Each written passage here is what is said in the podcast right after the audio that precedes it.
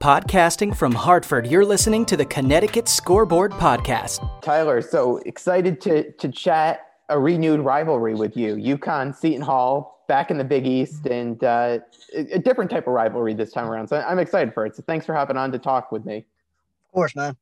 So take us through. I, I know this season's been a bit of an up and down for for Seton Hall. You know, they get off to a one and three start, turn the corner, have a tough stretch of games, uh, but looking good again. So take us through what this season's been like so far for Seton Hall.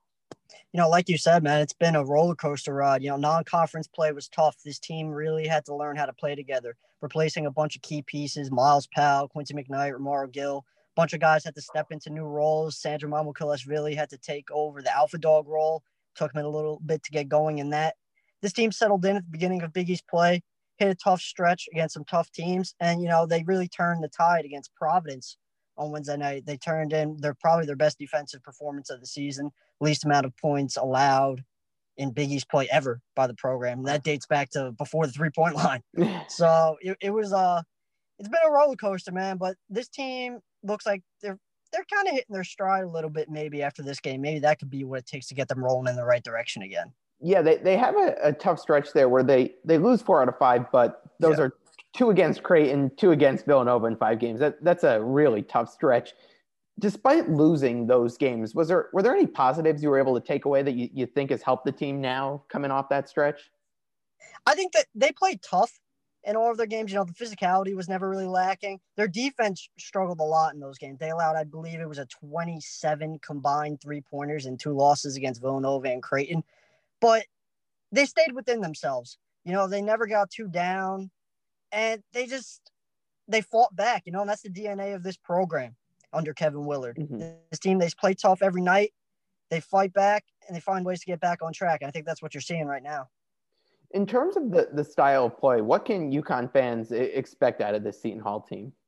I think you're going to see a team that matches UConn's physicality. You know, UConn being, from what I've seen, one of the more physical teams in the Big East. Mm-hmm. You're going to see a lot of banging down low. You're going to see a lot of contact on the wings, on on-ball defending, and just, I'm really excited for this matchup in terms of style of play. I think both teams align in a sense, and it's going to make for some really competitive basketball.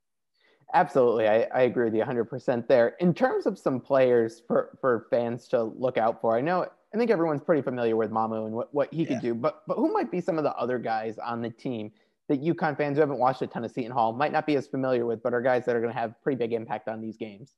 The big one I got to start with right now is Myles Cale after the way he played against Providence. Easily one of his best performances of the season. 19 points. He was their spark plug in the first half when their offense was going absolutely nowhere throughout the first 20 minutes. He kept them afloat he runs hot and cold with his jump shot sometimes, but his intensity and his physicality is never lacking. You know, he kind of embodies what this team is about. Uh, Jared Rhoden's another guy UConn fans should keep an eye on. His defense has been superb this season. You know, he's he's mid-range specialist offensively.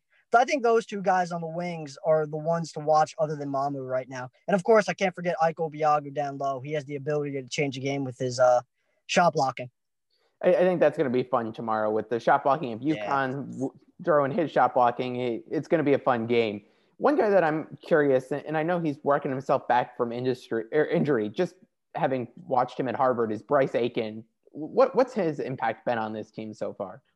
When Bryce Aiken's going, as we saw throughout his career at Harvard, completely different Seton Hall team we're talking about here. This guy distributes. He can hit the threes at the end of the shot clock.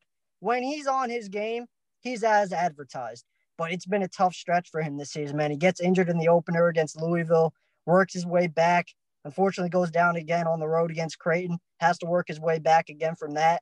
Pro- before pregame Providence, he tightened up a little bit, wasn't able to go until late in the first half. But when, Pri- when Bryce Aiken is Bryce Aiken, the Bryce Aiken everyone knows, he changes the way Seton Hall's mm-hmm. offense flows. He, he's a scrappy defender, too. I know it's not the strength of his game, but his main impact on this team is definitely the offensive flow and what he brings to the table there. Uh, I'll wrap with this one. I, I, know there's been some John with Kevin Willard, not necessarily thrilled about UConn back in the Big East. You got Danny Hurley going back to play or coach against his alma mater. Uh, what's the thoughts on the Seton Hall side uh, about UConn coming back and, and starting to play these games again? you know, I'm sure UConn fans have seen the quotes from Kevin Willard by now that they're widespread. What UConn fans need to understand about Kevin Willard is he has a very how do I put it? a very dry sense of humor, a very, you know, different kind of sense of humor. So a lot of the things he says about this rivalry is tongue in cheek. And, you know, I'm sure there's some credence to what he's saying, but he's excited. I think the team is excited to get this rivalry going again. I, there's a lot of juice here, I feel. A lot, a lot of juice. And it's a big game for the standings, too. I mean, yeah. with where these two teams are at at this point, this isn't just, you know, some random middle biggie schedule game. This is an this is an important one for both teams. So you're gonna see these two teams are going at it, man. It's gonna be a great physical matchup, and you're gonna see classic intense Big East basketball. Awesome. I, I think UConn fans will be really excited to hear that, and I know we're all looking forward to this game on our side. So Tyler, thanks so much for coming on. I appreciate it. Of course, man. Thank you.